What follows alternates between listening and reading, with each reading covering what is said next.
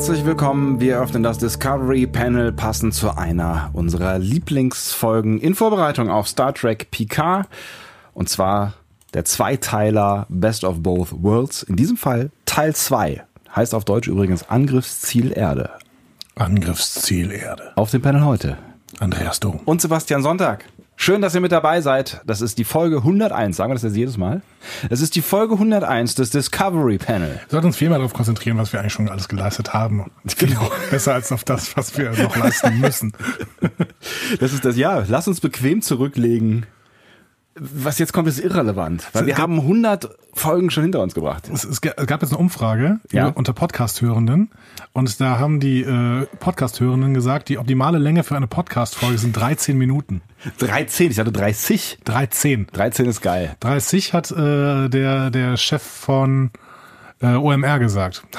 Die, die äh, Ma- Online-Marketing-Rockstars. Genau. Ja. Der hat gesagt 30. Beides Längen, die wir äh, knapp Ich ja schon mal gesagt, wir müssen einfach die, Überziehen. Die, wir müssen einfach die Episoden so aufteilen. Wir äh, erscheinen einfach jeden Tag, aber dann nur mit 10 Minuten. Wird euch das besser gefallen? Hm? Ja? Erste, erste Umfrage dieser Folge. Fortsetzungsroman? Ihr seid wieder gefragt. Ja, ihr. Ja, du. Wobei Roman aber ein bisschen groß gegriffen Ja, ich ist. würde auch sagen, das ist. Äh, würd, würdet ihr uns äh, öfter hören wollen und dafür kurz? Und dann sehr würdet, abgehackt übrigens. genau. Oder würdet ihr uns gleich lang hören wollen, aber dafür, das haben wir schon mal gefragt, ne? Dafür kürzer. Wir könnten auch jede Woche erscheinen und dafür immer dann 20 Minuten oder so. Und das war Folge 101 vom Discovery Panel. Schön, dass ihr mit dabei gewesen Bis seid. morgen. Dann reden wir über Angriffsziel Erde, Teil 2 einer Doppelfolge von Star Trek. Zumindest über die ersten beiden Szenen. Oder die erste. Die erste. Habe ich irgendwie gesagt, dass es äh, von äh, TNG ist? Also, ne? Star Trek Also- Next Generation, Folge. Die nächste Generation. DNJ. Nee. D, was? Nee, das G. nächste Jahrhundert. Sechs Jahrhundert. TNG. Das nächste Jahrhundert. Ja. DNJ.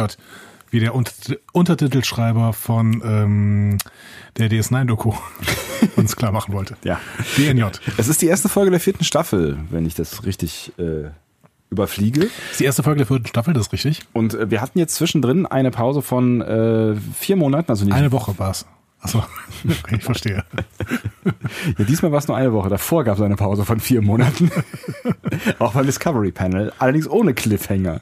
Ja, ich finde schon, das ist ein Cliffhanger. Ja. Ob wir noch leben und so. Ja, aber das war eher Die so. Leute haben spekuliert, es war, Gerüchte und so. Es war, es war eher sowas wie, wie bei Lost. Niemand weiß ganz genau, was es ist, aber es gab so eine, so eine komische, diffuse Glaub mir, am Ende wird klar, dass wir die ganze Zeit schon tot waren. Masse, Verdammt, habe ich Lost gespoilert.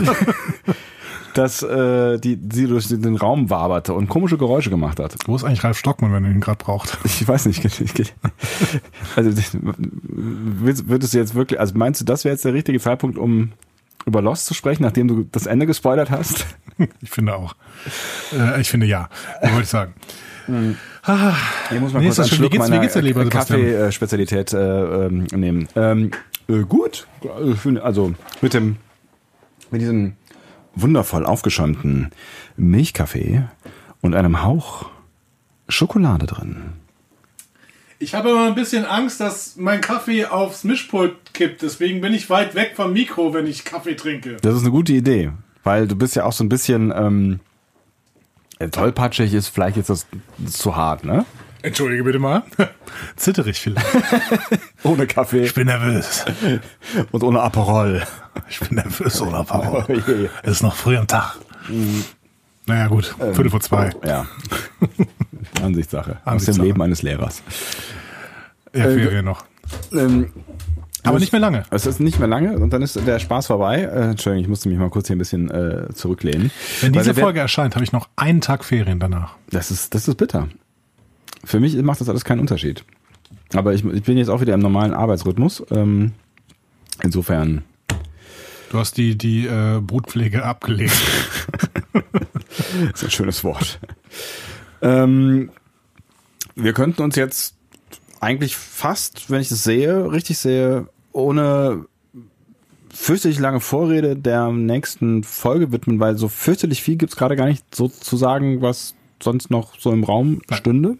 Wir können euch sagen, äh, dass äh, wir nächste Woche am 2. September bekannt geben, wer den äh, Trackstar des Monats Juli gewonnen haben und nominieren für den Trackstar des Monats August. Wird es dann eigentlich nochmal eine Newsfolge geben oder lohnt sich das nicht? Das müssen wir mal gucken. Das gucken wir mal. Unser Leben ist ein Rausch. Müssen wir mal gucken, was passiert. Ja, voll. Reden wir doch einfach ähm, über die Folge? Oder fühlt sich gerade so komisch an irgendwie? Das ist, ist schön, ne? Es ist so ruhig. Und man, hat, und man hat Zeit. So. Es, gibt, Ja. es gibt nicht irgendwie tausend Sachen nachzuholen, wenn wir sie über Wochen lang geschleift haben oder geschliffen. Geschleift. das- Ab, abgeschliffen. Abgesch abgeschleift, Wir abgeschliffen. befinden uns nicht in dieser Spannung, in der sich die Zuschauer im Jahr 1990 befunden haben. Eine kaum auszuhaltende Spannung, möchte ich sagen. Auch das würde ich bestätigen. Alles ist im Ungewissen. Übrigens bin ich auch im Ungewissen. Äh, Du hast mir deine, deine äh, ähm, Shownotes nicht äh, kopiert, fällt mir gerade Doch, auf. habe ich. Echt? Muss doch nur ins Bett gucken. Ach, hör auf. Hör auf. Hör auf. Hör auf. Habe ich, habe ich alles gemacht. So, ähm, um jetzt nicht weiter die Leute damit zu nerven, dass wir extrem langsam reden, um äh, klarzumachen, dass es uns gut geht, im Gegensatz zu den Leuten, die 1990 angefangen haben, Best of Both Worlds 1 zu gucken, dann vier Monate Pause haben mussten, bis Best of Both Worlds 2 mit großen Getöse von Paramount angekündigt worden ist. Und das nach einem der größten Cliffhanger der Star Trek-Geschichte. Exakt. Es wurde klar, Michael Piller durfte den zweiten Teil schreiben. Gott sei Dank. Ja, und also er durfte und wollte. Ne? Also das es, es ging ja auch so ein bisschen um, um seine Zukunft, die er in äh, Riker verkörpert hat. Seine, seine, sein, sein Hadern äh, hat er quasi mitgenommen in sein Writing und er hat zu Ende gehadert offensichtlich. Es sind vorher zwei falsche Drehbücher geleakt worden. Äh, falsche Also daran, Drehbücher. Wie- daran wie- merkt man, wie hoch die Vorfreude auf diese Episode waren. Es im, plötzlich erschienen im Netz zwei falsche Drehbücher. In welchem Jahr befinden wir uns noch gerade? 1990. Äh, nicht im Netz wahrscheinlich. Ja, ich wollte gerade sagen. Irgendwo anders. Auf jeden Fall erschienen sie. Es, es gab auf jeden Fall Gerüchte. Also es gab das Netz schon, ne? Aber das, das WWW war wirklich, wann war das Tim Berners-Lee und WWW war 91, glaube ich, ne? Hier steht auch im Besitz einiger Fans. Das steht in ähm, Star Trek Fan Collective Borg. .org. Keine Ahnung, Text. Textkommentar. Ich habe es irgendwo, irgendwo gefunden. Auf jeden Fall gab es zwei geleakte Drehbücher. Äh, in dem einen ähm, wird Picard zurückgebracht, äh, weil bekannt wird, dass seine Assimilation nur ein Streich von Q ist. Hätte man ja, hätte man machen können, ne? Hätte man machen können. Ja. Äh, und äh, das äh, in dem anderen ähm, ist Patrick Stewart raus. Krass. Und äh, Das, das, das wird ja bestimmt, ne, wenn, wenn das sowas geleakt wird, das wird ja bestimmt ein Mega-Schocker gewesen sein. ja, genau, Also zumindest für alle Fans. auf jeden Fall. Ja. Und da wird Riker neuer Captain, genau. Crazy. Es war auch klar, dass wenn Patrick Stewart tatsächlich den Vertrag nicht für eine weitere Staffel verlängern würde, und das war vorher auch bekannt gegeben worden sogar, ne? War das offiziell? Also das ja, war. Zumindest in Fankreisen war es relativ klar. Ich weiß nicht, ob das auf Conventions gesagt worden ist oder sonst was. Es gab ja schon kleine, kleinere Conventions zu dieser Zeit. Ähm, in diesem Fall äh, wäre äh, Jean-Luc Picard getötet worden und die Serie wäre mit äh, Riker als Kapitän weitergegangen. Und man hat tatsächlich sogar nach den ersten Szenen noch gedacht, ah, ist aber nett, dass man, dass Patrick Stewart hier noch äh, zwei, drei Szenen als äh, Locutus gedreht hat, damit er irgendwie das als smootheren Abgang versteht. Ja, ja, klar. Ja. Ach krass. Ähm, ja, und es, also man musste schon sehr, sehr aufpassen, dass diese Drehbücher eben tatsächlich nicht geleakt werden, die Originaldrehbücher. Und deswegen äh, wurden die sehr, sehr streng gehütet. Und Paramount hat tatsächlich ähm, am Ende des Skripts äh, so ein Detail geschrieben, damit sie merken konnten, wer denn ein Skript eventuell nach außen gegeben haben kann. Also äh, quasi Details verändert, also verschiedene Versionen ausgegeben. Ja, aber nur an einer Stelle, denn sie haben ähm, am Ende spricht das Originaldrehbuch von einem Outpost 92 und sie haben, glaube ich, also jedes Drehbuch, an dem sie das sie rausgegeben haben, haben sie mit einer anderen Zahl da versehen, sodass ähm, ja, sodass sie nachher zumindest, wenn es geleakt worden wäre, äh, jemanden hätten verantwortlich machen können. Geil. Wussten die Leute das? Wahrscheinlich nicht, sonst hätten sie es ja einfach verändern können oder, was, oder rausreißen. Nee, aber so, die, hätten ja sagen können, so Leute, es äh, gibt das Drehbuch nicht weiter. Es gibt ein Detail in jedem Drehbuch, ähm, was verrät, wer es weitergegeben Ja, wahrscheinlich hat. haben sie das gesagt. Ja. Das kann ich mir schon gut vorstellen. Ne? Dann äh, wäre da ist die Hürde ja nochmal eine Nummer höher. Ne? Ja. Also spannend, dass es damals schon passieren musste. Ne? Ja. Bei, bei Game of Thrones jetzt, den Vergleich haben wir, glaube ich, in der letzten Folge schon ein paar Mal angestrengt. Ja, ne? einmal. Ja. ähm, da ähm, wurden ja offensichtlich sogar alternative Enden gedreht, damit die Leute, die irgendwie per Drohnenflug die Dreharbeiten gefilmt haben, damit die nicht irgendwie äh, verschiedene, damit die nicht das Ende liegen konnten. Mhm. Völlig absurd. Völlig absurd. Vor allen Dingen kostet es ja auch richtig Kohle. Ja. Mal eben so ein Ende drehen. Also ich meine, das ist ja wahrscheinlich ein Drehtag, was da oder was auch immer mindestens. Keine Ahnung, Ja. das weiß ich nicht. Also wenn du da signifikant ein anderes Ende drehen willst als, ne, also da kannst du ja nicht nur irgendwie äh, zwei Sätze neu drehen, sondern da musst du ja wahrscheinlich irgendwie wirklich ein, um, um den Handlungsstrang in eine andere Richtung zu treiben, wirklich was Ja. erzählen, so, ne? Ja. Wahrscheinlich. Ich finde schon spannend. Voll. Aber Und wo sind diese Enden jetzt? Und sind die besser als das Ende? Ja, Egal. Du hast es ja nicht gesehen. Nee, genau. Aber ich, äh, ich habe die Diskussion darüber verfolgt, dass natürlich äh, viele im Fandom nicht glücklich sind mit dem Ende. Um da jetzt äh, völlig äh, abstrakt, ohne inhaltliche äh, Relevanz drüber zu sprechen, ich finde das Ende nicht schlecht, es ist nur schlecht erzählt. Wir haben, wir, haben wir irgendein Rauschen drin oder ist das ein Kaffee? Das ist mein Kaffee. Ich äh, rühre gerade in äh, meinem Kaffee mit dem unfassbaren Milchschaum. Hörst du das? Der Milchschaum, der Milchschaum ist es, der so knistert. Wow. Mein Gott, du bist ja ein richtiger Barista. Barista. Aber es ist der letzte Schluck. Ich sag's, wie es ist. Ähm, wir sprechen dieses Mal nicht über den Schreiber und den Regisseur dieser Folge. Das ist der gleiche wie beim letzten Mal. Exakt. Wir also, wenn ihr irgendwas über die beiden hören wollt, hört euch die letzte Folge nochmal an. Ja.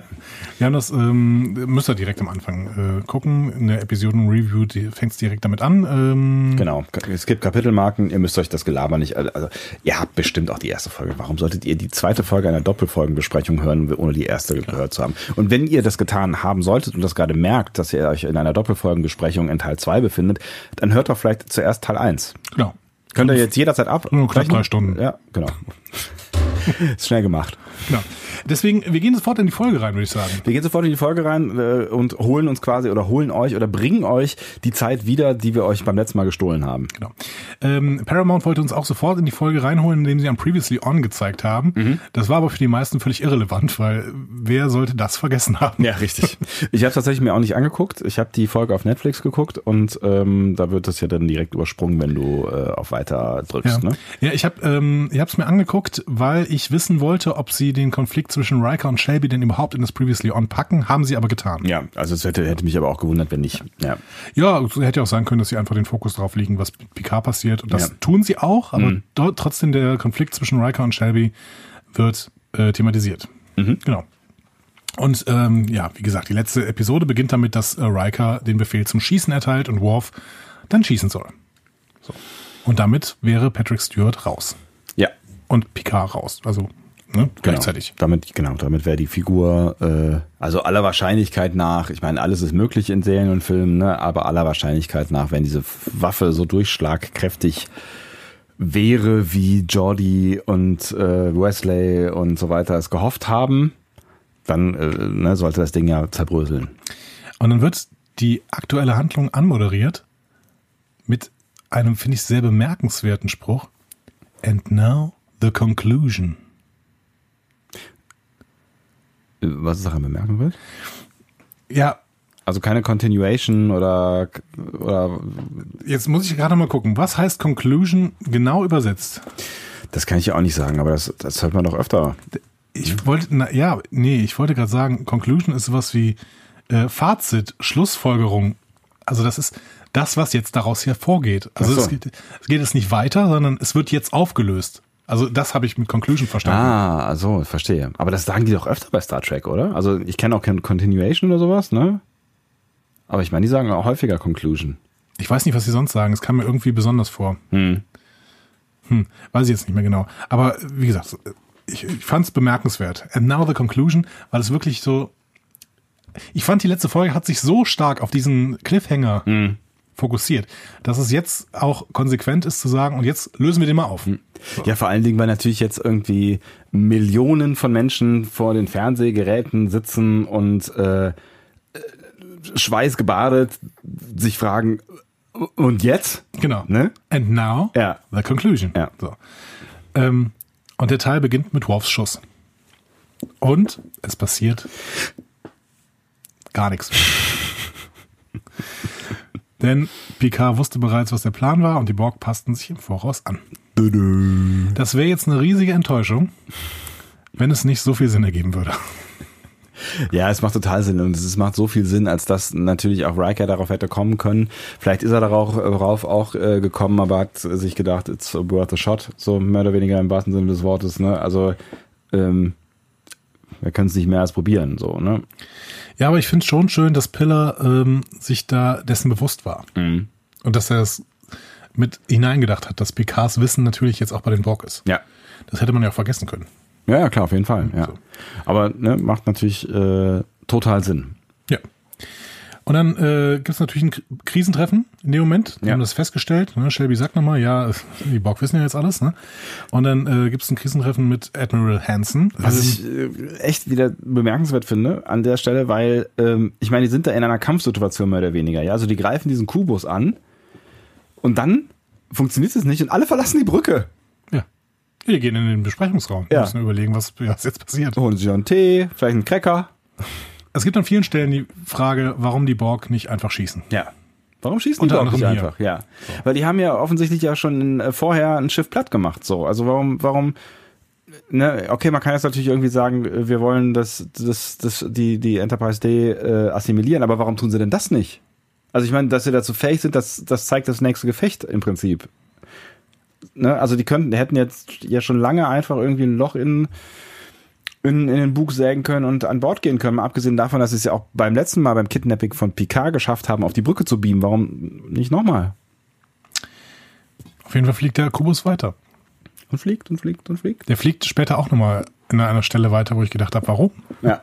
Aber das wird dann teilweise, glaube ich, sogar thematisiert. Also zumindest so halb thematisiert. Können wir nachher nochmal drüber reden. Ja. Ähm, auf jeden Fall, Admiral Hansen wird per Skype zugeschaltet. Ne? Und sagt so, ja, hier 40-köpfige Flotte sammeln wir, um äh, uns gegen die Borg äh, zu verteidigen bei Wolf 359. Wir haben auch die Klingonen gefragt, die sind am Start. Äh, wir haben sogar überlegt, die Romulaner zu fragen. Also ernst. Also Ja. wenn man das macht, dann muss ernst sein. Ja, aber sie haben die Romulaner nicht gefragt und das hätte ich immer noch spannend gefunden, da jetzt eine Romulaner-Story noch draus zu stricken. Aber es ist schon krass, ne? Es fliegt da ein so ein Borg-Kubus und die rücken da mit 40 Schiffen an, so, ne? Also Ja. das ist, das ist ja schon eine krasse Bedrohung, äh, die offensichtlich da von diesem Borg auszugehen scheint. Und trotzdem schafft es die Enterprise relativ lange, so quasi als Fliege, um diesen Haufen herumzufliegen. Schönes Bild. Vielen Dank. Ja, aber jetzt ist er kaputt, ne? Weil dieser Schuss hat offensichtlich den Warp-Reaktor so ein bisschen geschädigt und an ein paar Stellen ist, ist irgendwie Reparaturbedarf. Und dementsprechend ähm, soll die äh, Enterprise nachkommen zu Wolf 359, Ja. um dann die wahrscheinlich unvermeidliche Siegesparty, ich denke, das war der Plan, irgendwie äh, da mit denen zu feiern. Ähm, ja, Ja, also ne, man kann jetzt halt noch irgendwie argumentieren, die Borg haben jetzt keinen Bock mehr, sich mit den mit den äh, paar tausend Menschen auf der Enterprise auseinanderzusetzen, weil die wollen halt die Erde assimilieren. ach komm schon, das wäre ein Schuss gewesen. Ich versuche ja nur. Nee, das macht, das macht einfach keinen Sinn an Okay. der Stelle. Außer, dass das Drehbuch natürlich die Enterprise noch ein bisschen brauchte. Ja. Ähm, genau. Ähm, Picard sagt äh, Hansen, der äh, schüttet zwar nochmal Lob über ihn aus, aber im Prinzip werdet ihr ihn als Kriegsopfer. Ja, also der der beendet quasi hier schon. Ne? Er sagt auch, äh, die sind ja durchaus befreundet gewesen und so weiter und er macht relativ klar, er hat ihn abgeschrieben. Ja, genau. Und er befördert deswegen auch Riker zumindest erstmal zum Captain. Ja, also nicht, also ne, nicht nur erstmal, sondern also schon, also das ist nicht Acting Captain oder sowas, sondern er macht ihn zum Captain, so ne? Ja, aber auf Widerruf, glaube ich. Ja? Also irgendwie sowas sagt er schon dazu. Ja. Acting Captain sagt er nicht, aber er sagt irgendwie noch was, ja, jetzt erstmal. Erstmal Captain. Erstmal Captain. Genau, und äh, Shelby ist davon so semi-begeistert, muss Ja. man sagen. Ne? So, die die ähm, reagiert relativ verhalten davor. Warum eigentlich? Es war doch eigentlich relativ klar, dass Riker dann sofort zum Captain gemacht Ja, wird. wer auch sonst. Also ich meine, es ist ja klar, dass der, der, ich meine, damit, äh, was da so ein bisschen für sie zusammenbricht an dieser Stelle, obwohl ich mir irgendwie nicht so richtig vorstellen kann, dass es der richtige Moment für Karrieregedanken ist, ähm, während die Erde quasi ja in, in wirklich großer Gefahr ist so, ne?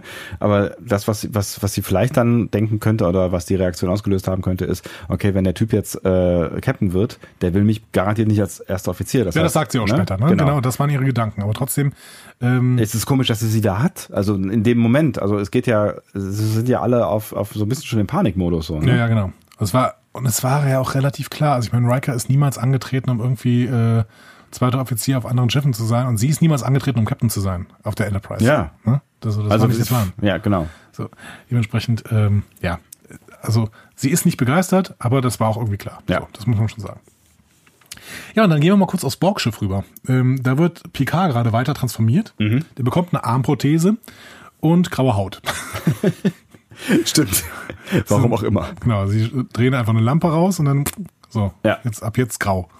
Ähm, äh, ich habe mich ja immer gefragt, ähm, oder andersrum, ich habe immer gedacht tatsächlich, dass die ähm, Borg, also bis zu, bis ich, zu dem Zeitpunkt, ne, dass die wirklich aus zusammengesetzt sind, also dass die, ne, also dass dann irgendwie Arme abgeschnitten werden und so weiter. Aber der Arm bleibt da komplett drin in dieser genau. Prothese, genau. ne? Ja, genau. Die packen dann die Prothese quasi nur drauf. Ja. Ich finde das ganz schön von der Filmtechnik her gemacht. Die haben nämlich ähm, alles andere, außer die Haut, war schwarz in diesem Bild. Mhm. In verschiedenen Grau- und Schwarztönen. Und dementsprechend haben sie einfach den Film schwarz-weiß gemacht. Echt? Und noch ein paar Lampen äh, nachher hinzugepackt. Ach, krass. Okay. Digital. Das ist mir ja aufgefallen. Ja. Also es gab so ein paar Sonnen Sonnenlichter, äh, die, die irgendwie eine konstante Farbe gehalten haben, aber alles andere ist sowieso schon schwarz. Geil. Ganz, ganz schlau gemacht irgendwie. Ja. Aber etwas in Picard wehrt sich. Wir sehen eine Träne, die aus seinem Auge fließt. Ich fand, das war schon, schon auch ein, ein, äh, berührender Moment irgendwie. Also wenn du dir vorstellst, also auch ein bisschen beklemmender Moment, ne? Also wenn du dir vorstellst, halt irgendwie du liegst da jetzt und bist gegen deinen Willen gefangen und da ist noch irgendwie ein Rest von, von Bewusstsein übrig, der mitbekommt, äh, das mitbekommt, müsste man vielleicht sagen an der Stelle, ähm, was da gerade mit dir gemacht wird, dann ist das schon extrem spooky und mega ätzend, oder? Also ich meine. Ja, trotzdem, also ich kann das voll nachvollziehen. Ich hätte auch keine andere Lösung gefunden, um das darzustellen, dass sich da etwas wehrt. Ja. Oder dass das wert, aber dass da zumindest irgendwie, dass da noch ein Rest übrig ist, genau. was, was sehr struggelt unter dem, was da gerade passiert. Weil so, jede ne? einzelne Körperregung drückt halt keine Emotionen aus. Ne? Ja. Dementsprechend äh, hätte jetzt die Hand bewegen lassen können, aber hätte man auch sagen können, okay, gut, wenn da halt irgendwie was mit ihm gemacht wird, dann bewegt sich halt die Hand. War der das too much oder was? was? Nein, ich finde, äh, Picard ist keiner, der weint. Das stimmt nicht. Der weint auch in einen anderen Folgen. Ich wollte gerade sagen. Aber ich finde irgendwie, das passt an dieser Stelle nicht zu ihm. Er weint nicht um, mich, um sich selbst.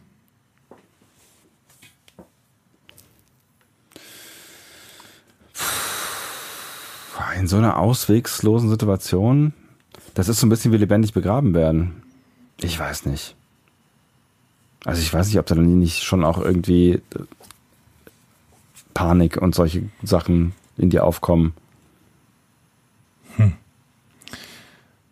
Also äh, gut, es war sowieso alternativlos. Ich, wie gesagt, ich kann mir Ja. nichts anderes vorstellen, was Emotionen ausdrückt. Also als Ja, ja. kleine Körperregung Emotionen ausdrückt. Das, was soll passieren? Also Ein Naserümpfen?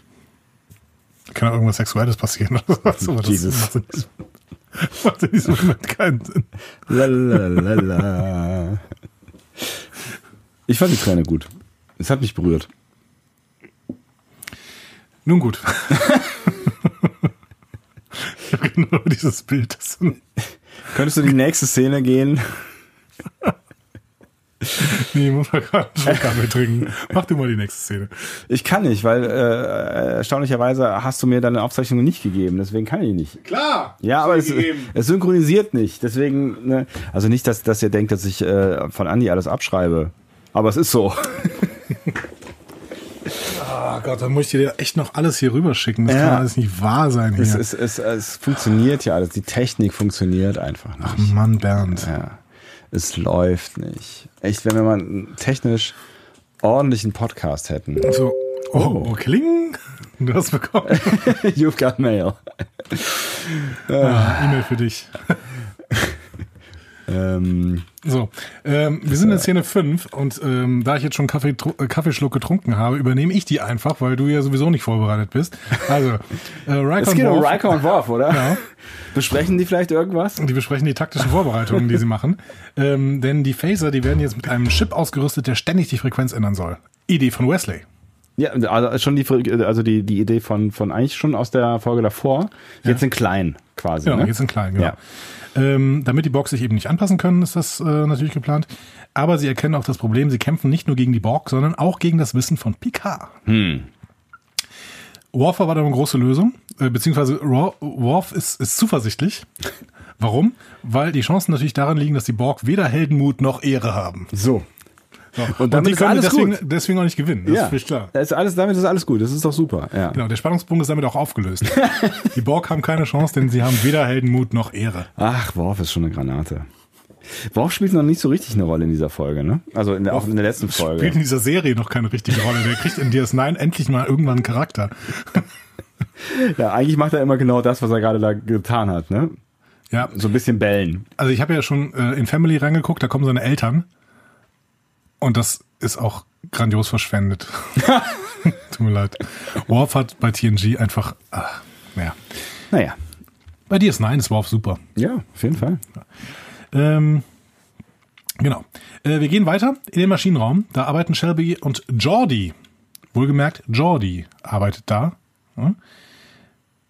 Die arbeiten Der arbeitet häufiger im Maschinenraum. Problemen. Ja, aber in dieser Episode äh, wird Jordi nur in Großansicht und ohne andere Leute gezeigt. Denn alle Szenen mit Jordi mussten nachgedreht werden. Hä? Warum? Jordi, ganz kurz vor der ähm, Produktion dieser Episode ist ähm, äh, Levar Burton ins Krankenhaus gekommen, Not-OP. Ach. Weiß nicht genau warum, Okay. ähm, aber auf jeden Fall konnte er nicht drehen. Krass, okay. Und deswegen hat Jordi im Prinzip keinen Job. Und deswegen übernimmt O'Brien ständig irgendwelche Jobs, die Jordi eigentlich machen müsste.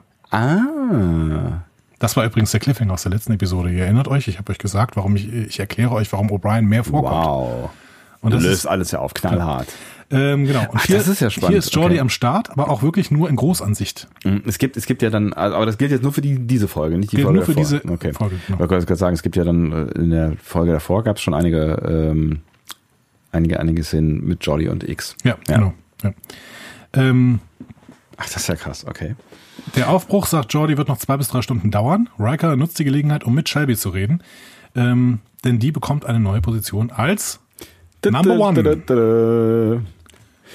Was, genau, was natürlich äh, Fragen aufwerfen könnte in dieser Situation, ne? Ja, die Fragen werden nachher präventiv von Riker gegenüber den anderen beantwortet. Aber, Genau. Ähm, sie sagt auch erstmal, ähm, ja, damit hätte ich jetzt nicht erwartet, äh, damit hätte ich jetzt nicht rechnen können. Ja. Aber sie glaubt trotzdem, dass sie da äh, von Vorteil ist. Sie wollte den Job auch. ne? Ja, ja, klar wollte sie den Job. Also ich glaube, das hat sie mehr als klar gemacht in der letzten Folge. Und ähm, ja, aus taktischen Gründen kann man das ja vielleicht auch ein Stück weit nachvollziehen, wobei ich dann irgendwie mich dann schon frage, ob es also ob es wirklich sinnvoll ist, äh, nur wegen eines Kon also wegen ein, eines Vorteils quasi in einer Si- Situation oder in einem Konflikt gleich einen ersten Offizier. Also sie hätte ja auch weiter als Expertin fungieren können und äh, Data hätte der erste Offizier werden können oder sowas. Riker begründet das ja in der nächsten Szene sehr, sehr gut.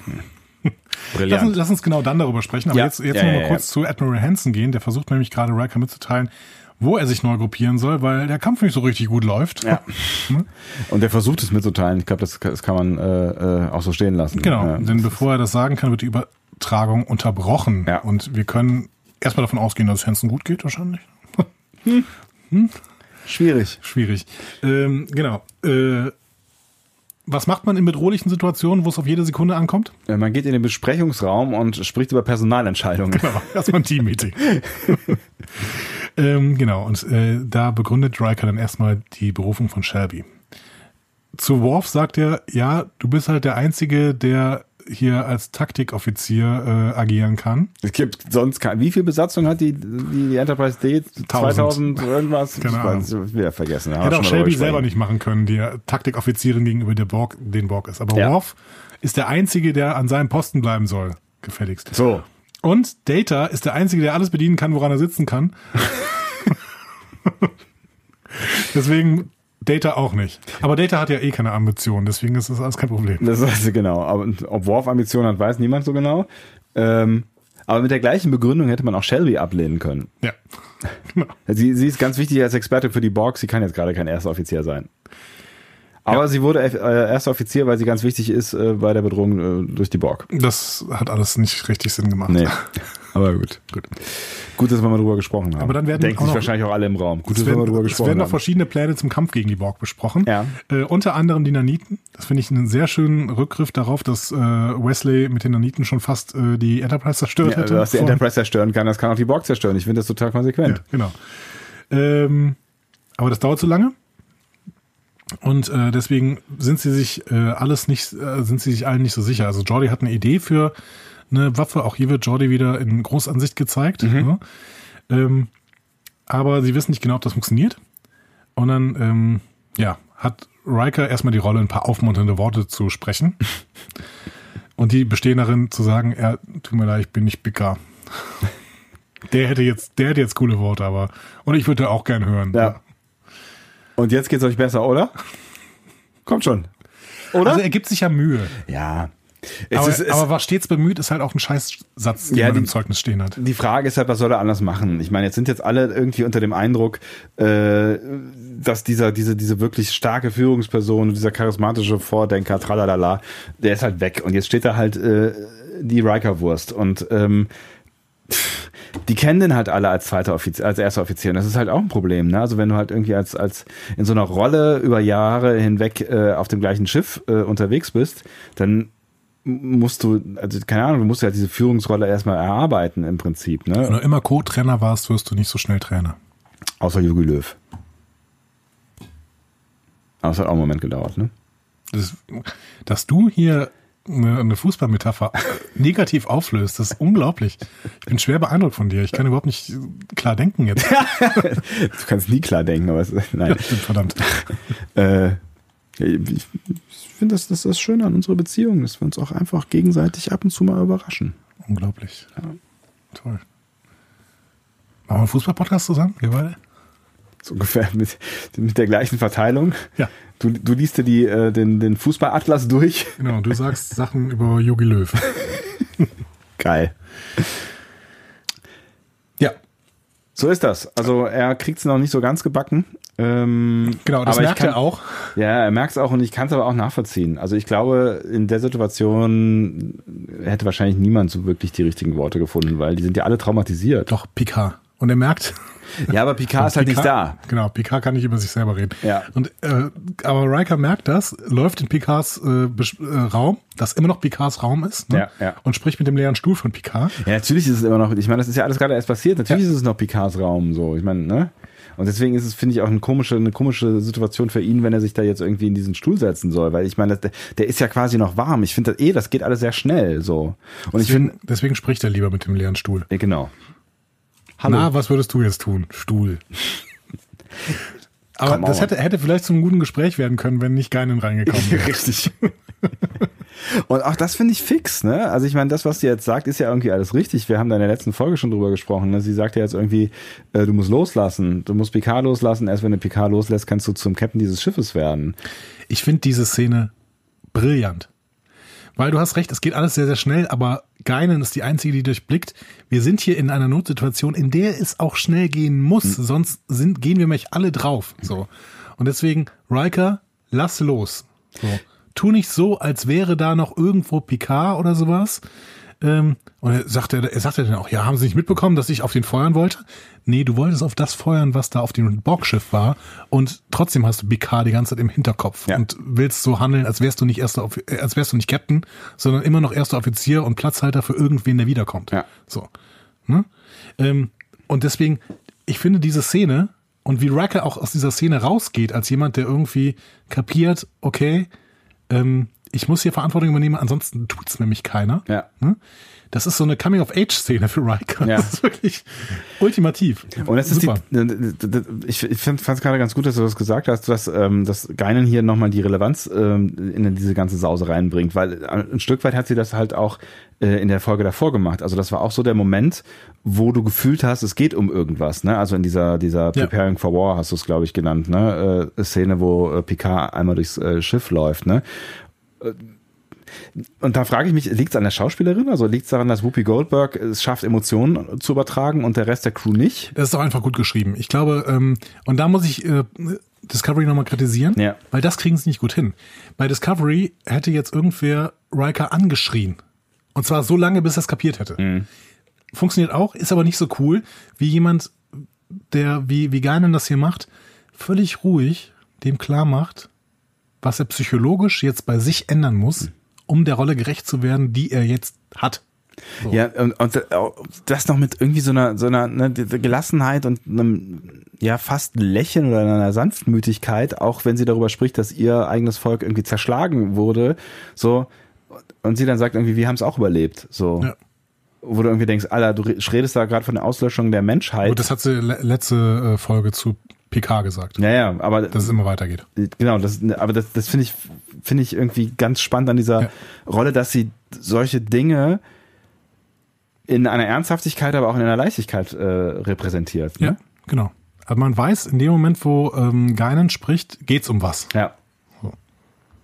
Und das, das macht natürlich diese, äh, diese Rolle auch so spannend. Und äh, deswegen ist auch gut, dass sie so, dass sie sie so dosiert eingesetzt haben. Mhm. Und dass sie nicht immer jeden Tag auf der Brücke rumsteht, wenn irgendwie wieder irgendein fremder Planet äh, Ja. befreit werden muss. Was halt, Computerwesen. ja, ne? so. Also man, man denkt ja immer wieder, es ist irgendwie schade, dass sie so wenig auftaucht, aber ich glaube, das hätte den Zauber dieser Figur auch äh, tatsächlich zerstört. ja, ja. das ist eine Chance. Ja. Ganz klar.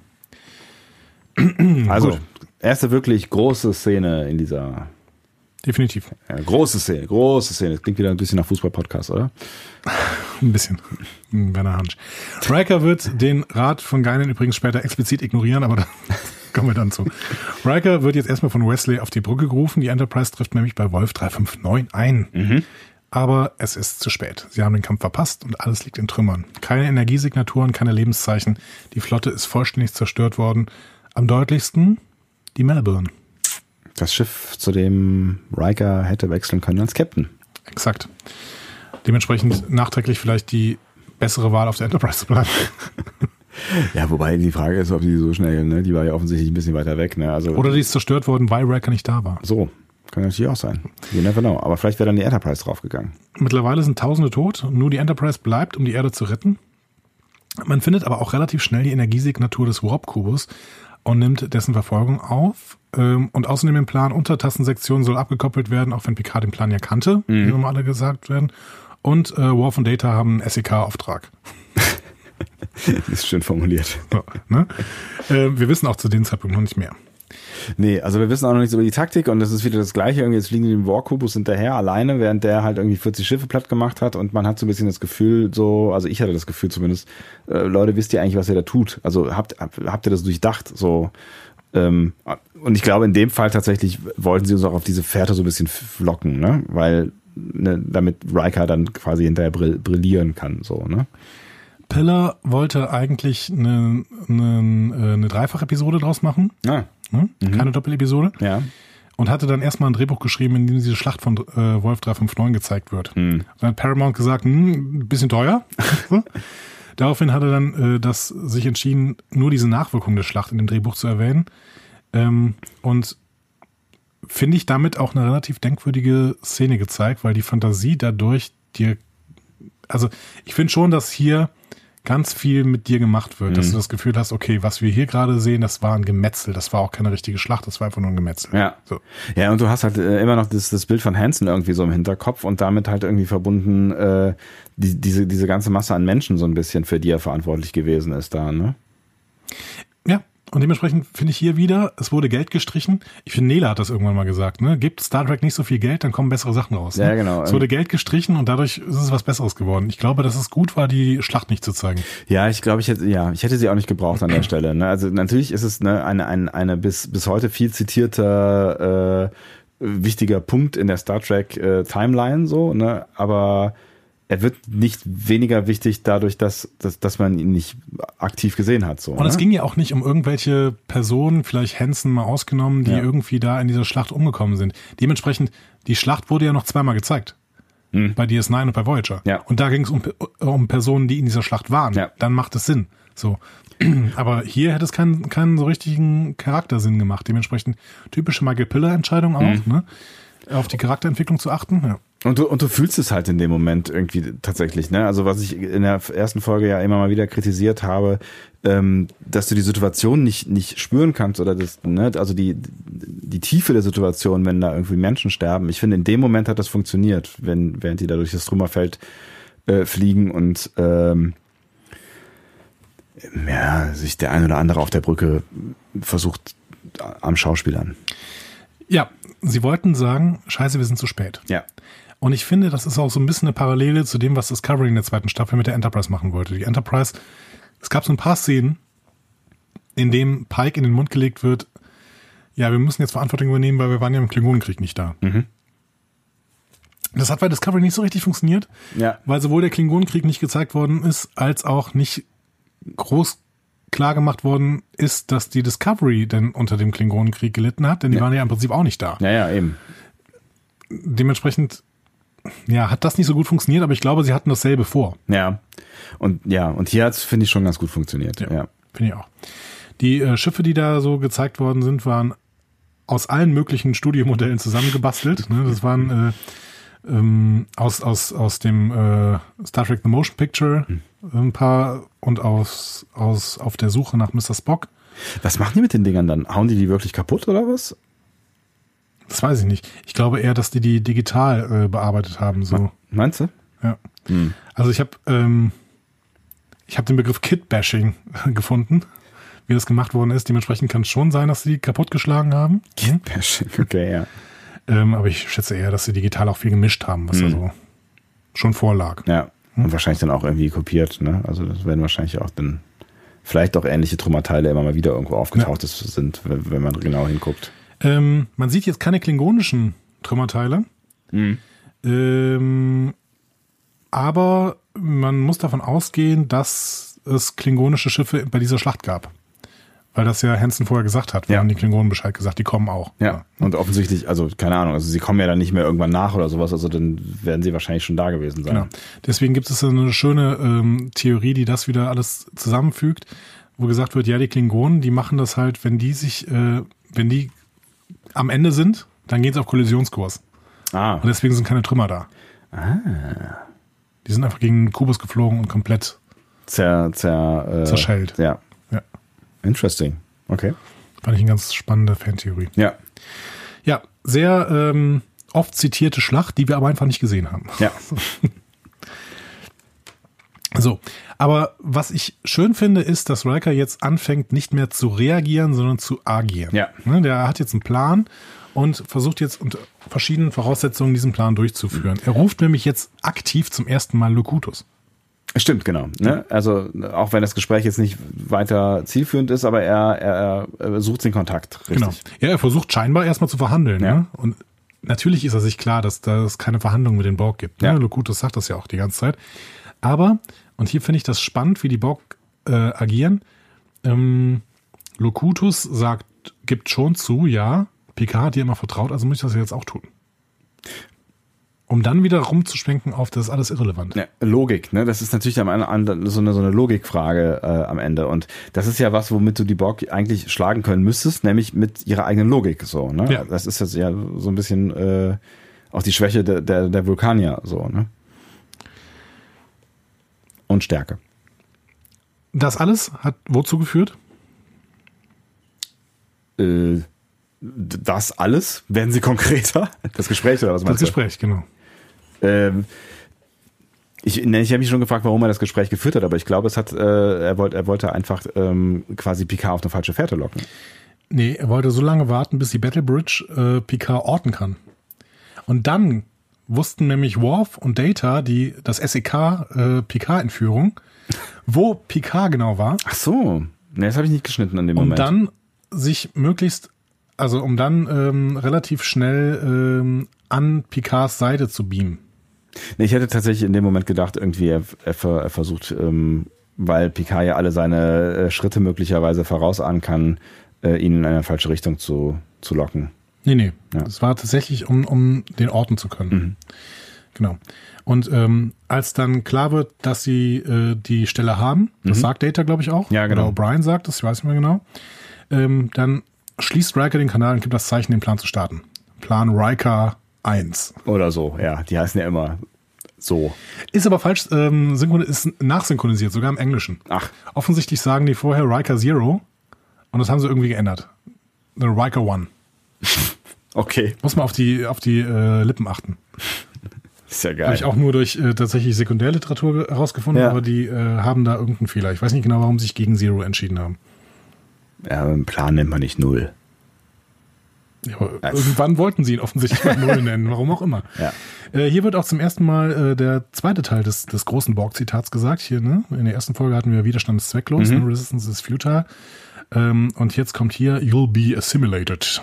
Stimmt, ja. Sie werden assimiliert. Ja. Ja, auch zum ersten Mal und hören wir nachher noch ein paar Mal, vor allen Dingen bei Voyager. Ja, und es kommt also jetzt erneut zur Konfrontation mit dem Borg-Kubus. Die Enterprise trennt den Untertassenbereich ab, beginnt dann von der Battle Bridge an zu feuern. Worf und Data wissen, dass die Borg die Untertasse ignorieren, vor allen Dingen, weil die Untertasse dann so ein Antimateriefeuerwerk irgendwie vor, vor dem Borg-Kubus an abbrennen. Ja. Und in dieser Deckung schleichen sie sich mit einem Shuttle an Bord und entführen Robo Picard. Was offensichtlich äh, relativ einfach ist. So, also genauso einfach wie äh, die Borg Picard von der Brücke geholt haben, gelingt denen das, ihn zurückzuholen. Ich fand das tatsächlich irgendwie, wenn der so wichtig ist für die Borg, fand ich das echt ein easy Move so. Es war schon irgendwie sehr, sehr einfach, fand Ja. ich auch. Ja. Also die, ne, die fliegen da in irgendein so Schutzschild, beam rein, beam raus. Ja, und wir haben in der letzten Folge schon drüber gesprochen, ähm, wie riskant doch der Plan ist, irgendwie die Untertassensektion abzukoppeln. Ja. Das machen sie ja einfach und die Borg fallen voll drauf rein, ohne irgendwie, ja, was hättest du erwartet, was sie tun? Ich, also die Frage ist, was hätte äh, Picard erwartet? Hätte der das nicht voraussehen können am Ende? Was oder hätte Picard nicht wissen müssen, dass wenn man irgendwie an die die die, die Crew ran will, ist das die super Gelegenheit, äh, jetzt sich die Untertassensektion zu, zu schnappen, weil da sind da sind halt viele Menschen, die man assimilieren könnte und Ja. die ist schlecht bewaffnet und nicht wirklich manövrierungsfähig. Ja, oder ich gebe denen halt einen Schuss. Ja. Oder, ja, oder das. Nein, man kann natürlich immer noch ähm, argumentieren, dass sie sie gerne assimilieren äh, wollen, so, aber auch das, Warum sollten sie das tun? Sie haben die Erde. ja. Auf der Enterprise sind viele hoch ausgebildete, ganz schlaue Menschen. Auf der Erde nicht? Ja, vielleicht auch zwei, drei. Aber mehr ist mehr. Ich Ja. finde das schwierig hier. Ich finde diese ganze Sequenz schwierig, weil es ist viel zu einfach, ähm, Locutus zu entführen. Mega. Also vor allen Dingen, ne, ne, wie gesagt, wenn der wirklich so eine wichtige Rolle für die Borg zu Ja. spielen scheinen soll, dann müssen die doch irgendwie ein bisschen auf den aufpassen. Und ähm, bis dato hatten übrigens Shuttles auch keinen Transporter. Das ist das Ach, erste Mal, dass ein plötzlich ein Shuttle auch einen Transporter hat. Also man musste hier schon wirklich sehr viele von Star Trek, äh, sehr viele Star Trek Regeln ähm, sprengen und ignorieren und äh, das Drehbuch wirklich Mhm. Biegen. biegen, Ja. genau, bis zum Bruch, äh, damit das funktioniert hat. Aber es hat funktioniert. So. Hm. Ähm, und dann beschließen die Borg mitten im Kampf, wir fliegen weiter. Ja, vor allen Dingen nachdem Picard dann, also warum holen die nicht zurück? Ja. Ist egal.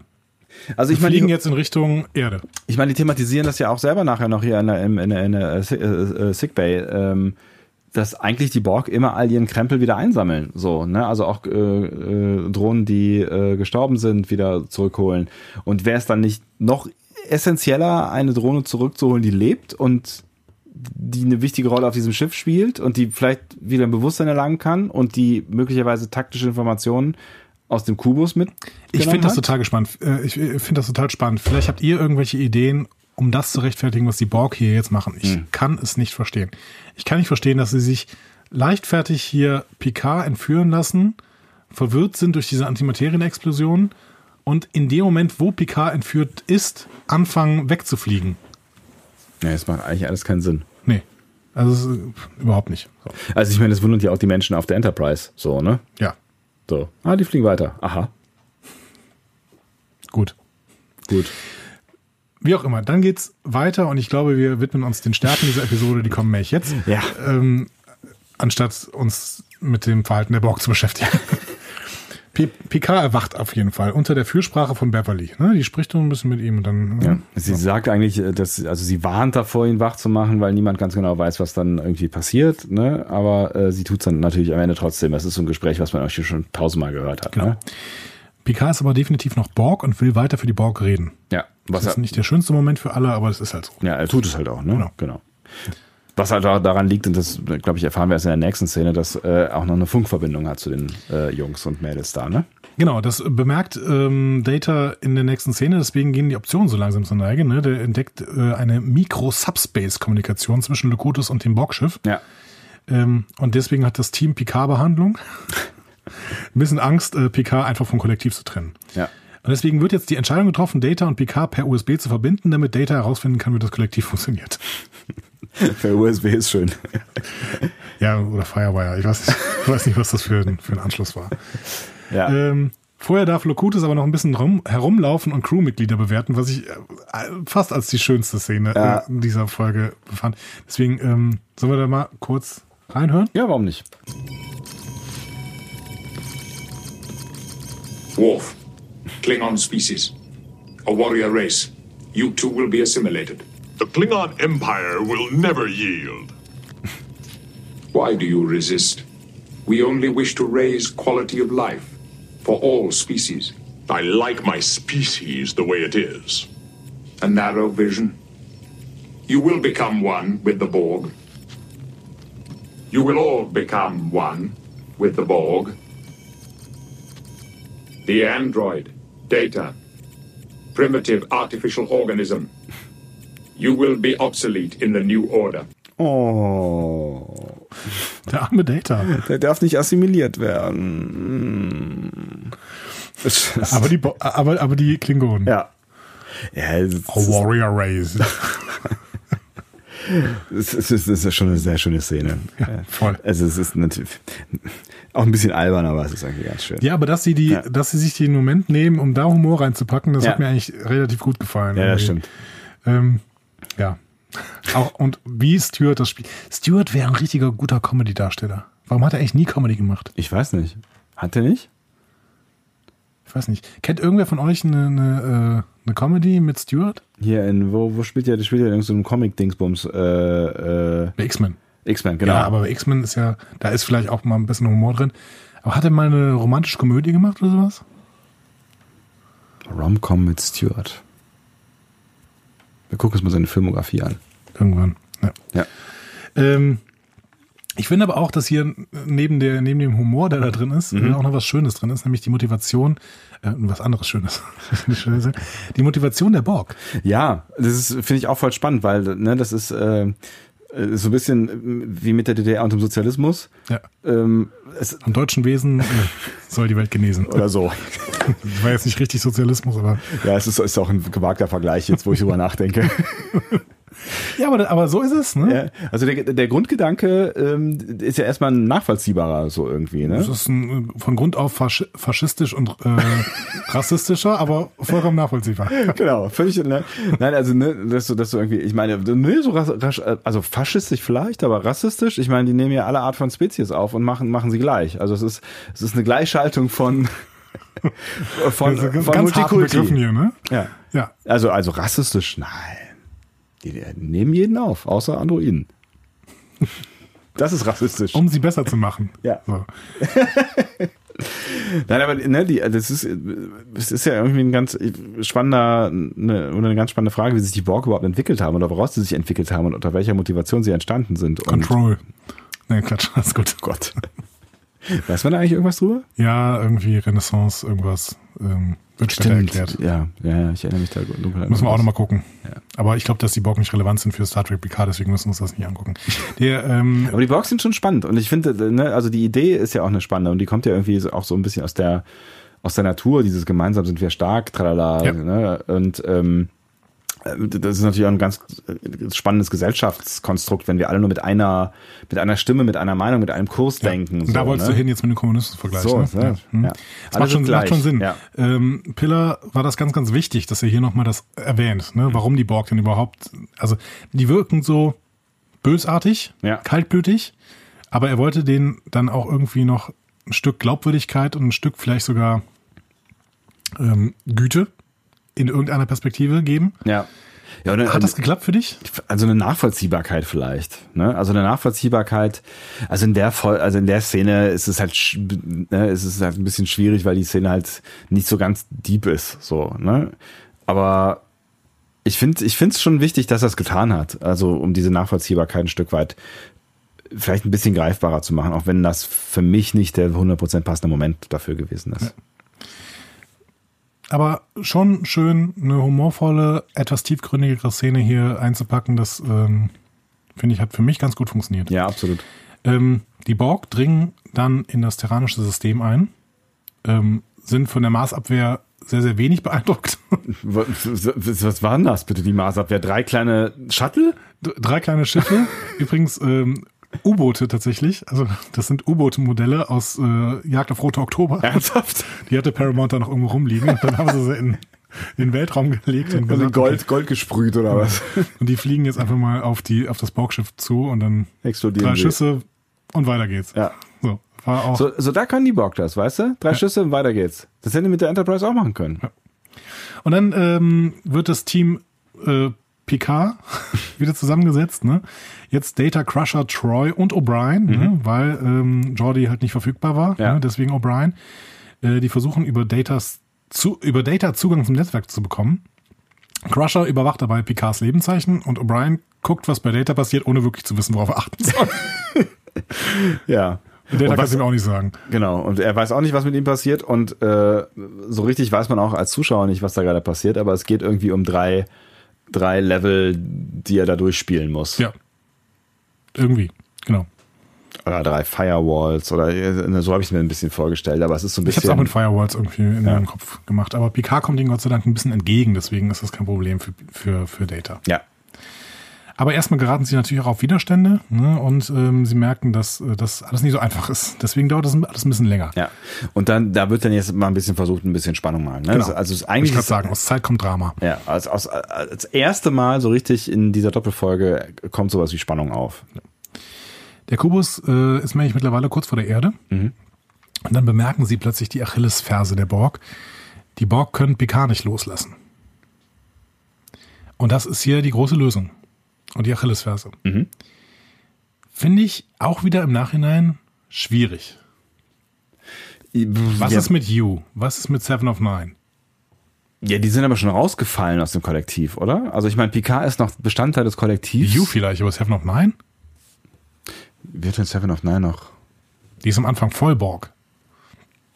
Ja, aber die ist ja auch gekappt. Also die hat ja keine, keine Verbindung mehr zu, zum Kollektiv. Ja, Oder kappen die die? Wie war das denn noch? die kappen die Verbindung. Die kappen die Die Verbindung? Voyager kappt die Verbindung. Und das trauen sich hier die Enterprise-Leute nicht. Und es funktioniert auch nur so, dass irgendwann der Borg-Kubus halt, Spoiler, am Ende explodiert. Hoch immer. Oh, ja, ja, ja. Ja, ist der explodiert. Ai, ai, ai, ai, ai. Die armen Borg.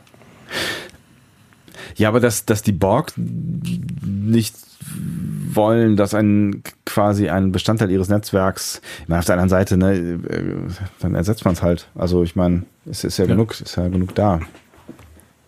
Aber vielleicht wollen sie, na, aber das Wissen Hier ist ja auch mittlerweile hier ist da. für mich ne? auch eine Kritik an, an Pillar drin. Pillar fand diese Idee der Interdependenz, wie er das nennt, Mhm. ähm, super gut. Der sagte, ja, das ist die Lösung. Nur so kriegen wir es gelöst.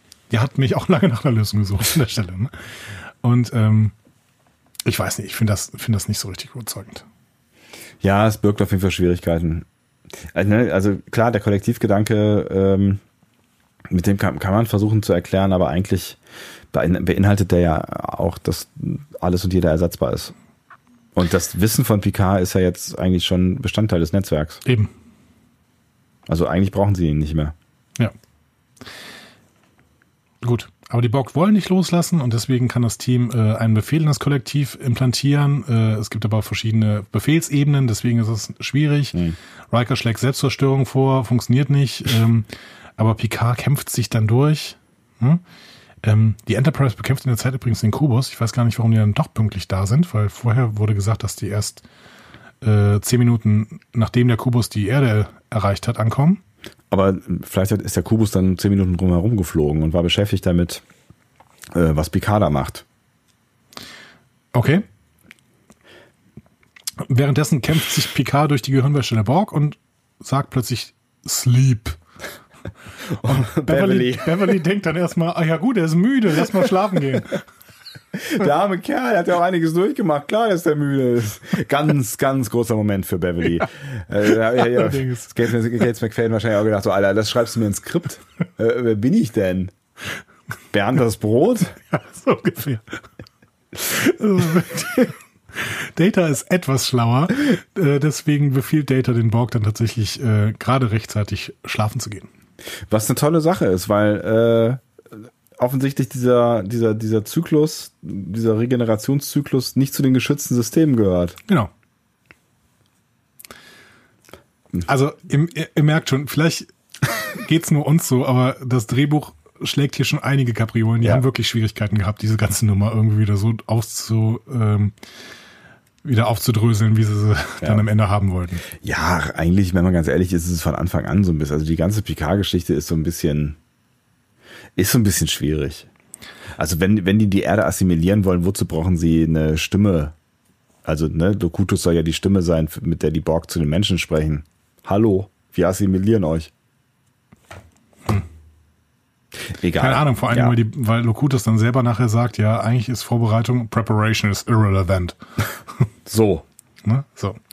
Ähm, ja, Piller hat das nachher noch begründet, ne, hat gesagt, ja, die Borg sollten nicht durch bloße Kraft, sondern durch Einfallsreichtum aus Picards menschlicher Einsicht besiegt werden. So, ne?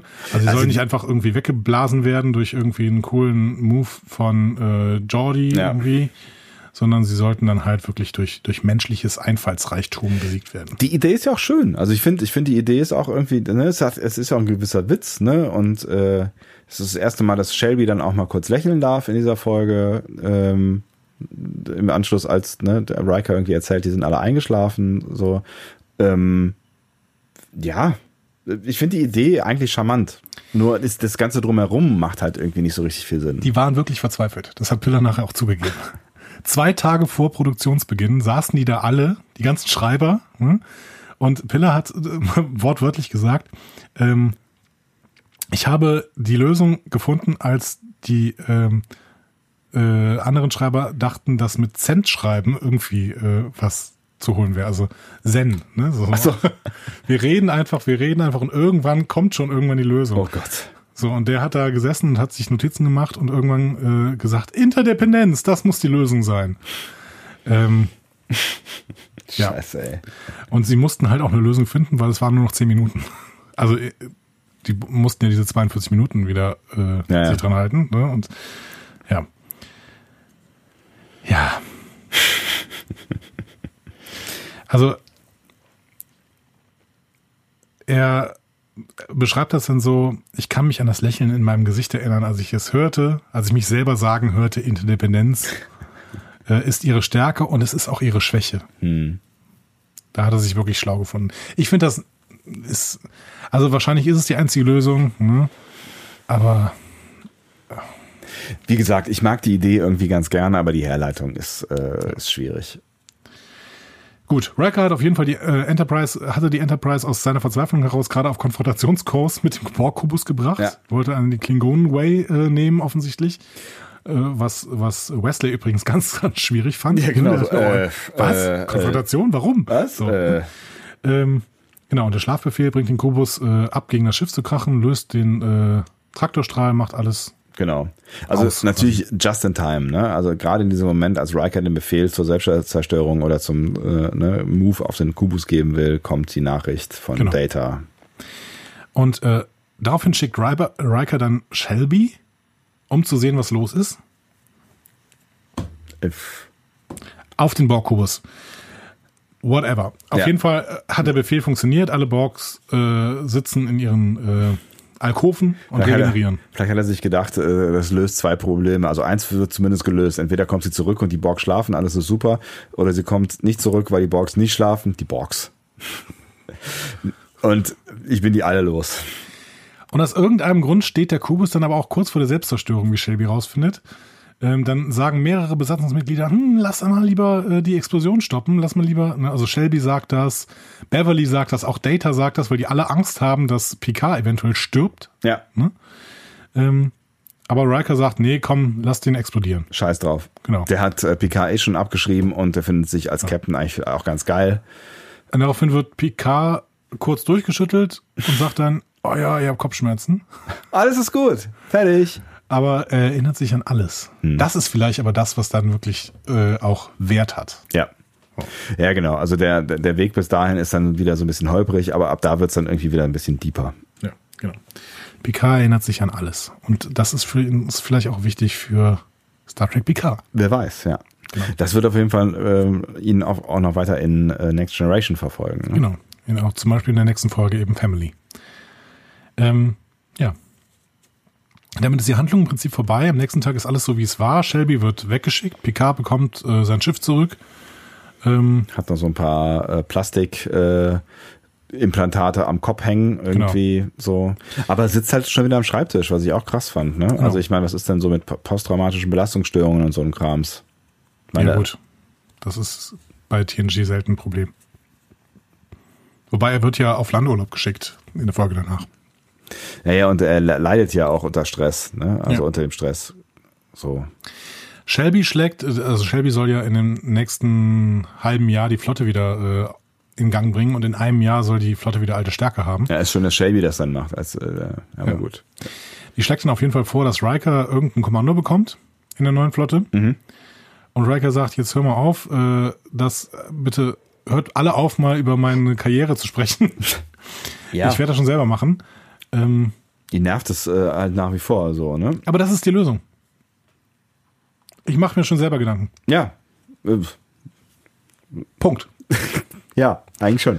Die Frage wird nicht geklärt. Ja.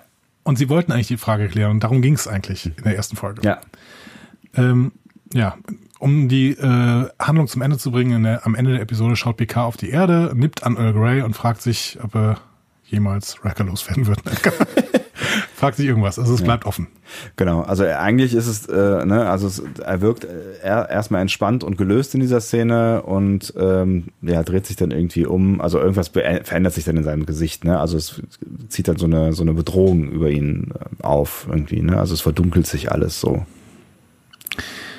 What the fuck in dieser Episode?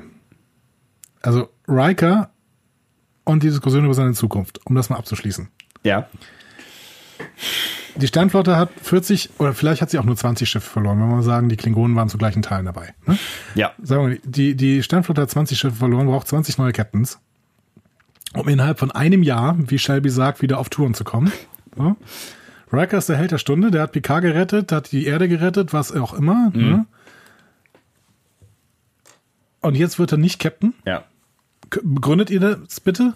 Außer, dass Riker sagt, ja, ich will über meine Karriere selber eine Handlung überne- übernehmen. Wird es nochmal irgendwo begründet, weißt du das? Also wird es irgendwann nochmal thematisiert äh, in irgendeiner Folge? Ich glaube nicht. Dann, ähm, ähm, ja, er wird ja in Nemesis Captain. So. Shelby wird in DS9 als Captain bezeichnet. Ähm, Da kommt die nochmal vor, ja? ja, also da kommt ein Captain Shelby vor. Ah, Okay. Ähm, also kann auch irgendein anderer Offizier der Sternflotte mit demselben Nachnamen sein, aber Ja. kommt zumindest ein Captain Shelby vor. Ja. Man kann davon ausgehen, dass die Leute, die bei DS9 irgendwas geschrieben haben, äh, wissen, was sie tun. Ja. So. Ähm, ja, und äh, natürlich wurde damit auch das Gerücht beendet, dass äh, Shelby zu einer festen Größe bei TNG werden konnte. Ja. Weil sie geht. Sie geht, genau. Ja, Piller, Piller hat sich noch dazu geäußert, warum Picard am Ende da so steht. Mhm. Ähm, und äh, da kann ich ihn nochmal zitieren. Es war meine Absicht, die beiden äh, Parteien mit dem Gefühl einzuwickeln, dass das Leben nicht so glatt ist und ein Mann nicht läuft, obwohl, obwohl alles gelöst ist äh, und ähm, er im Prinzip Abstand hätte nehmen können. aber dass er diesen Flashback-Albtraum eben mit sich trägt. Also das, das ist natürlich irgendwie auch ganz spannend, weil ich glaube, das war damals zu der Zeit äh, noch ziemlich äh, Usus, dass man halt einfach eine, eine Folge gemacht hat, die alles durcheinander schüttelt, aber am Ende ist alles wieder so, wie es vorher war und damit Ja. du halt beim nächsten Mal wieder einsteigen kannst, so, ne? Und ähm, dass du dann halt irgendwie zeigst, am Ende ist zwar alles wieder gut, aber es bleiben Spuren übrig, ist Ja. wahrscheinlich schon eine große Sache gewesen damals. Zitat ne? Bella, es ist diese kleine Unsicherheit, der Moment des Unbehagens, mit dem ich das Publikum verlassen wollte. Hm. Und ich finde, das ist auch gelungen. Um aber trotzdem jetzt schon zu einem Fazit zu kommen. Ich weiß, wir sind sehr schnell gerade. Ne? Ja, ja, ja, aber ja.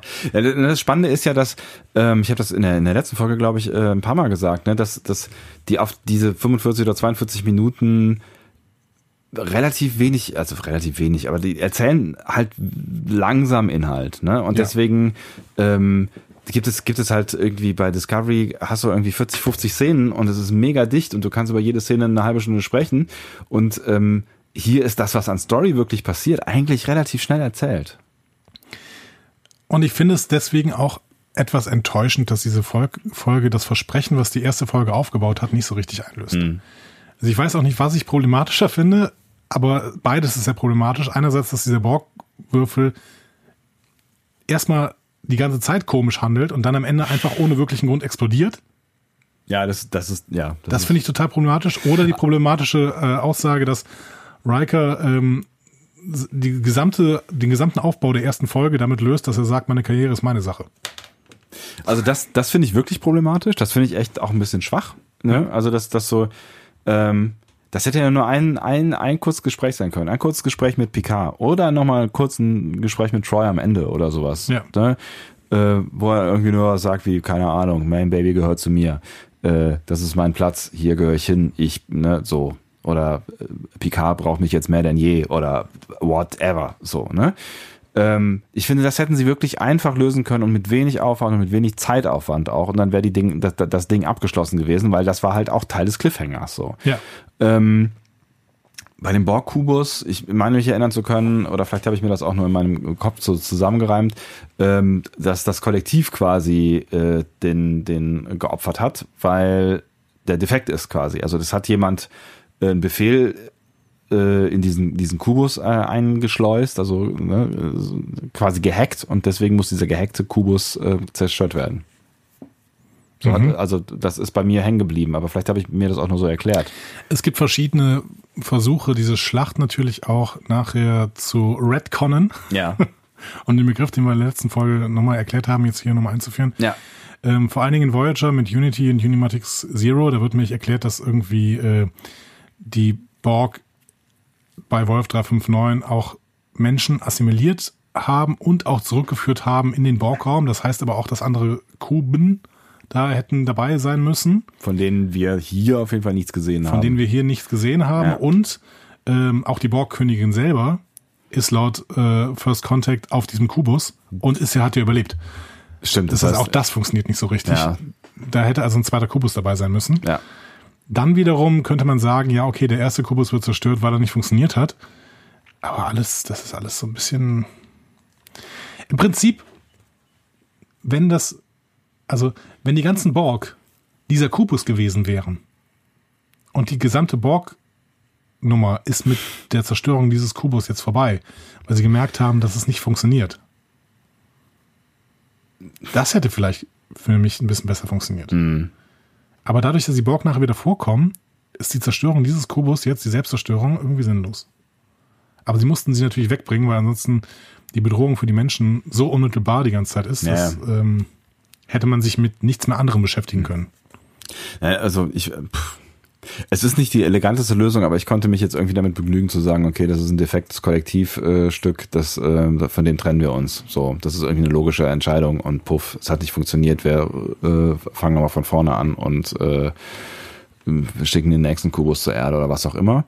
Ähm, aber das ist tatsächlich, also ich finde, dass beide Punkte am Ende, also alle, alle drei Punkte, ne, also die, die Auflösung von dem Picard-Kidnapping, äh, als auch die Bedrohung durch die Borg, als auch die, ähm, die Karriere von Riker, die stark aufgebaut worden sind in dem Teaser, hier nicht hundertprozentig befriedigend aufgelöst werden. Zumindest nicht allein durch diese Episode. Ja. Ich finde, dass Family nachher noch ein bisschen was äh, schafft und auch, dass TNG später noch einiges mit Picard arbeitet. Sollen wir dann vielleicht einfach im Anschluss noch Family gucken? Wenn du jetzt die ganze Zeit davon sprichst. Überlegen wir uns mal. Überlegen wir uns mal. Weil wir brauchen nämlich auch noch eine nächste Folge, weißt du, ne? Müssen wir das jetzt bestimmen? Ich weiß nicht. Guckt ihr einfach mal Family. Guck doch mal Family. Ob wir das gucken, wer Eine andere weiß. Frage, genau. Ja, weiß ich nicht.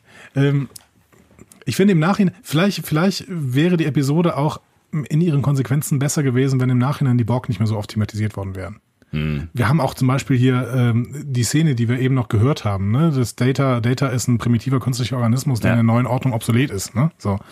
Ähm, auch das ist Quatsch, wenn du, wenn du First Contact guckst, wo Borg, die Borg Queen die ganze Zeit mit scharf auf Data ist, mehr oder weniger. Mehr oder weniger. Ja gut, du kannst natürlich auch sagen, auch dass das, also du kannst ja den Borg schon auch mm, zugestehen, dass sie auch lernfähig sind, vielleicht. Oder dass sie ihre Prioritäten oder Strategien ändern. Kann sein. Ich finde es alles ein bisschen schwierig. Ja, also retrospektiv äh, und aus der Redcon-Sicht, ähm, ja, ist, ist, ist, ist das äh, alles ein bisschen schwierig. Michael Piller und Cliff Bowl haben das selber bemerkt. Die haben auch beide gesagt, ja, im Prinzip ist die zweite Folge eine Enttäuschung.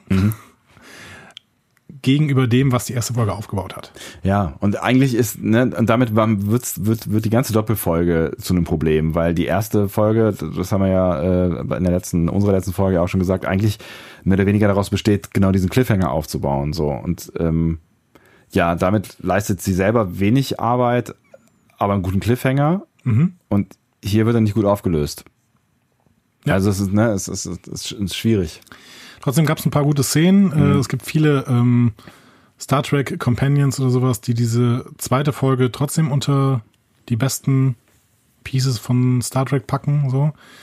Ähm, und es ist auch sicherlich keine total schlechte Folge, aber sie hat sehr viele Drehbuchschwächen und äh, geht bestimmte Wege nicht konsequent weiter. Ja.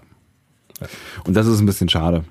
Und tatsächlich war ich hinterher, als ich die Doppelfolge dann äh, geguckt hatte, so ein bisschen enttäuscht, weil sie nicht mehr, also weil sie nicht dem Gefühl gerecht wurde, dass ich, an das ich mich erinnert habe von früher. Und das war ein bisschen schade. Und deswegen zögere ich gerade ein bisschen zu sagen, wir gucken Family. Weil Family ist zwar, glaube ich, wichtig für Picard, aber es ist, glaube ich, trotzdem auch nicht so eine richtig gute Folge. Gerade wegen dieser Behandlung mit der Familie von Worf. Ja, ich weiß, worauf du hinaus willst. Ja. Schauen wir mal.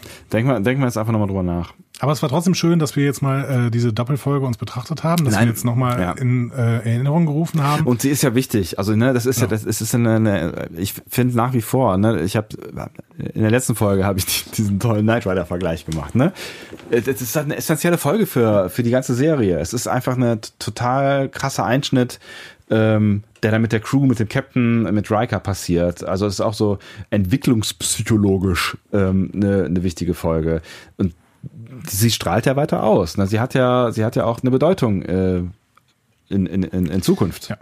Ich glaube, wir müssten eigentlich jetzt bald mal in Richtung der Filme gehen. Ich glaube, wir müssen Generations und First Contact vor allen Dingen gucken, ähm, weil die noch einiges mit unseren liebgewonnenen Protagonisten tun. Ist, war, war, das, war das schon Vorschlag, also war da schon Vorschlag drin? So eine Art von? Ich habe ein bisschen Angst vor diesem Vorschlag. Was hältst du davon? Also ich würde Generations gerne nochmal gucken. Aber es ist natürlich auch ein, ne, also das ist das, das sind nicht, da müssen wir vielleicht auch eine Doppelfolge draus machen, ne? Also von, von uns, weil das sind halt, also ich glaube Generations ist, äh, hat Überlänge. Wenn ich das Ja, richtig aber auch nicht viel. Handlung. No. Von, von Frakes geschrieben. Ja, come on.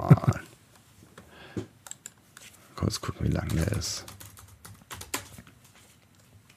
Aber ich glaube tatsächlich, also ich meine, das sind, das sind Filme, da wirst du, da wirst du, äh, wenn du dich da als kleine Schnüffelnase auf den Weg machst, ähm, wirst du, wirst du da, glaube ich, extrem viel Stuff auch finden, über den man sprechen kann. Oder von dem du glaubst, dass man ihn, besprechen sollte. Wie negativ du das wieder sagst. Ja. Nein, ich, ich, ich feiere das immer sehr, wenn, äh, Wenn du diese ganzen kleinen Fakten ausgräbst, äh, von denen ich keine Ahnung hatte. Wie zum Beispiel der Fakt, wie lang dieser Film ist. Warum sagt mir das denn? Das kann nicht sein, das muss ja bei Googles, äh, bei Googles, Bei Googles? bei Googleshausen, muss das so ganz oben stehen. Star Ah, hier, Trek 118 Minuten. Generations. 118 Minuten. Ich FSK weiß trotzdem, 12. ob ich das nicht sofort rausgefunden hätte. Eine Stunde 58 Minuten steht sofort, bei, wenn du es bei Google eingibst, ganz oben rechts. Was stimmt denn nicht mit bei, dir? bei Google oben rechts. Vielleicht habe ich ein anderes Google als du? Nein. Mein, mein Google Jeder ist... hat dasselbe Google. Nein, Wir sind alle vernetzt. eben nicht. Ähm, 118 Minuten, eine Stunde 58 Minuten. Das ähm, kriegen wir noch hin. aber nicht in einer Folge. Ach, das ist eine. Das sind vier Stunden, da sprechen wir vier Stunden drüber. Das ist eine bisschen längere äh, Discovery-Episode. Not. Ja, mal gucken. Mal gucken. Wollen wir das noch offen lassen oder was? Ähm, sag du. Ich äh, halte mich jetzt zurück. Ich äh, sag jetzt nichts mehr. Du entscheidest jetzt. Ich entscheide jetzt. Komm. Ja, das können wir, das können, das Nimm mich, nimm mich als Shelby. Du musst, du musst auch mal wichtige Entscheidungen treffen. äh, was können wir denn alternativ noch gucken? Also, wichtige LPK-Episoden. Ihr habt uns ja auch schon ein bisschen Light, was wir müssen geschrieben. The Inner ne? Wir müssen The Inner Light auf jeden Fall früher oder später machen, da führt kein Weg dran vorbei. Aber mit Nele wollen wir das machen, ne? Nela äh, hat sich da, glaube ich, schon seit ungefähr einem Dreivierteljahr darauf vorbereitet, ja. Ja. Okay, komm, wir machen jetzt mal Generations. Okay. Äh, Wir machen, wir machen jetzt erstmal Generations, dann machen wir nochmal irgendwas anderes und dann Ich habe Generations, glaube ich, 100 Jahre nicht gesehen. Ich habe den aber relativ häufig gesehen. Hoffentlich, hoffentlich machen wir den nicht auch kaputt. Ja, wir haben die Folge jetzt nicht kaputt gemacht, ne? Aber ja, früher war schöner. Früher war mehr Lametta. Gut. Freunde, Ich guckt- hoffe, ich hoffe, es hat euch Spaß gemacht, auch wenn wir nicht, ähm, ähm, nicht gar kein graues Haar an dieser Episode gesehen haben. ja, Doppelte Verneinung. Nicht kein. wir waren, wir waren heute mal nicht euer Feelgood-Panel, ne? Nicht, kein reines Feelgood-Panel. Ja. Aber wenn wir demnächst einen Film von Jonathan Frakes machen, dann, äh, Wir machen einen Film von Jonathan Frakes. Achso, mein Generations ist gar nicht von Jonathan Frakes, sehe ich gerade. First Contact ist von Jonathan Frakes, ne? Regisseur David Carson. Geschrieben von Brandon Brager und Ronald Moore. Ach, guck mal an. Ja, komm, dann Generations wird bestimmt der Oberhammer. Ja, voll gut. Trotz des Fehlens von Jonathan Frakes. Ja, aber William Shatner spielt mit. ja, und Äh, Patrick Stewart, dass das noch auf Pferden. Auf Pferden. Im Bin Nexus. sehr gespannt. Ich hab- es wird Ei, es wird Also Ei überhaupt geben. nicht mehr, was der Nexus ist. Ich bin, äh, ich freue mich drauf, das nochmal zu sehen. Wie wird das? Also, da gibt's ja immer diesen einen. Wir werden es in der nächsten Folge besprechen, äh, in der es heißt Discovery Panel Generations. Du willst, du willst das hier gerade zu einem Ende bringen. Obwohl Ja, ich über muss- dieses Nexus. Was du musst, was musst du? Ich habe Hunger und ich muss auf Toilette und alles Ah, doof fängst du an. Was ist denn los mit dir? So solide Bedürfnisse. Kennst du Ja. Bedürfnispyramide? Erste, erste Schiene. So. Wir fahren doch erst seit anderthalb Stunden. Die nächste Raststätte, das dauert noch einen Moment, Andi. Tschüss. Ach so, äh, guckt dann bitte auf eins dieser sozialen Netzwerke, damit ihr wisst, welche Genau, Hausaufgaben meldet ihr euch, meldet euch doch nochmal über äh, das, was wir so besprochen, besprochen haben. Und äh, überzeugt uns davon, dass wir nicht Generations gucken sollen. ja. www.discoverypanel.de, auf Facebook Discovery Podcast, äh, aber da am besten nicht. Auf Twitter Panel Discovery und auf Instagram äh, Discovery Panel äh, oder info at discoverypanel.de. Ähm, ich freue mich darauf, äh, wenn ihr Sebastian eine gute Rückmeldung gebt und mir auch. Und schreibt uns, wie ihr Best of Both Worlds äh, gefunden habt. Oder so. Geht's noch? Ja, geht noch. Okay. Ist gut. Ja? Ja, Geh pinkeln. okay. Tschüss. Tschüss!